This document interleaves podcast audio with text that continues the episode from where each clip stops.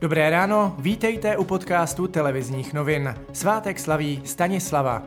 Dnes nás čeká převážně zatažený den. Na jihu a jihozápadě očekáváme přehánky. Na jihovýchodě se navíc odpoledne mohou ojediněle objevit i bouřky.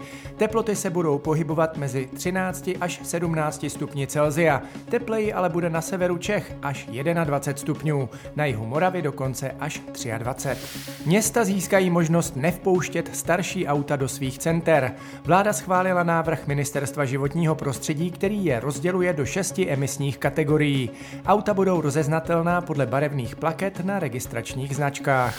Ministr vnitra Jan Hamáček chce změnit ústavu. Vláda by podle něj měla mít možnost kromě stavu nouze vyhlásit také stav nebezpečí. Takovou pravomoc teď mají jen kraje. Změnu ústavního zákona musí podpořit 3/5 většina poslanců. Potřeba tak budou i hlasy opozičních stran. Hamáček s nimi chce jednat. Počet nakažených COVID-19 v souvislosti s dolem Darkov překročil 400 a jejich počet bude nejspíš nadále narůstat.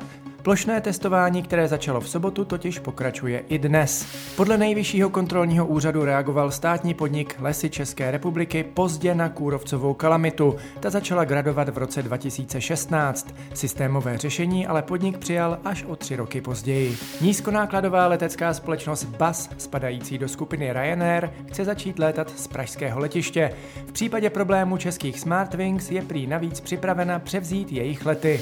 Slovinsko otevřelo hranice českým občanům. Bez jakýchkoliv omezení tam mohou cestovat občané ze 17 států, kde je dobrá epidemiologická situace. Rusko částečně otevře své hranice. Lidem povolí cestování do zahraničí za účelem práce, studia, léčby nebo kvůli péči o příbuzné. Dělníci začali rozebírat lešení na střeše pařížské katedrály Notre Dame.